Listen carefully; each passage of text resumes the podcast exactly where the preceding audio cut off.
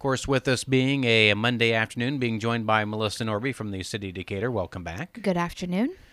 We have some fun things to talk about at the library. Lots of fun things. There's always fun things at the library, but we're already thinking spring break activities at both Decatur and Geneva branches of the library. From crafts to reading to Legos, they have a whole schedule of things for kiddos and older kiddos to take part in over spring break. So make sure you check that schedule. Throughout the month of March, there's an ebook tutorial, midday music, and book clubs that you can check out, and free tax assistance. This is Tuesdays in Decatur, 9 a.m. to 6 p.m., and please call the Decatur Library for an appointment. Other than that, other things to talk about. It's meeting week this week. Yes, Decatur City Council will meet at 7:30 p.m. on Tuesday, March 5th in Council Chambers at Decatur City Hall. The meeting is open to the public, and we want to remind everybody that if you can't make it to the meeting and just really, really want to watch those recorded City Council meetings, you can do so on the city's YouTube page, and you can link to that page from decaturin.org. Let's see. If you don't have anything else to do in your evening. Maybe it's a light night on the old TV schedule. There you go. And you I don't know if it's light enough. Or if you run out of stuff on the DVR. Yes, that's true. Yeah. Other than that, other things going on this week. The Union Township Lions Club will host a free hearing, screening, and sight checks 4:30 to 6:30 p.m. this Wednesday, March 6th at Belmont High School. Again, it is free, and this is a great program put on by the Union Township Lions Club. And another craft market this weekend? Yes, the Decatur Artisan Craft Monthly Market is this Saturday, March 9th, 9 a.m. to 1 p.m. at Riverside Center in Decatur. Admission is free.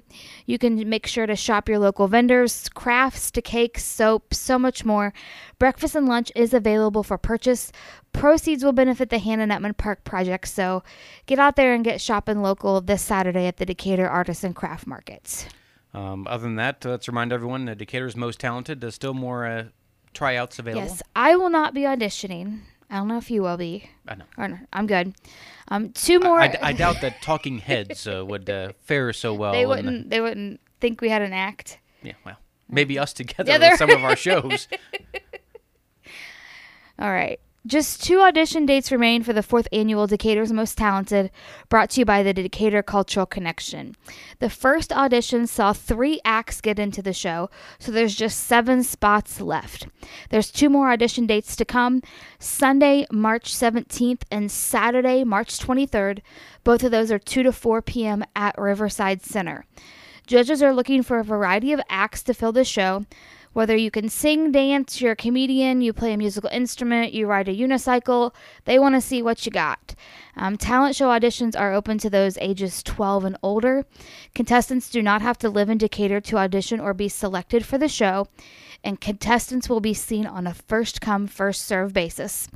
Decatur's Most Talented will be on Sunday, April 7th, 6:30 p.m. at the Erickson Theater at Belmont High School. So I also don't have any juggling or unicycling skills, so this isn't for me, but we know there's a lot of talented folks out there. Yes, other than that, also at the Erickson Theater coming up in May, the Mercy Beatles return. Yes, the Mercy Beatles will return to Decatur at 7 p.m. on Wednesday, May 8th, the Erickson Theater at Belmont High School. Tickets will go on sale this week, so stay tuned to the city's Facebook page and website for more information. Tickets will range in prices from $22 to $45, including a VIP ticket option, and proceeds will benefit the Hannah Nutman Park project.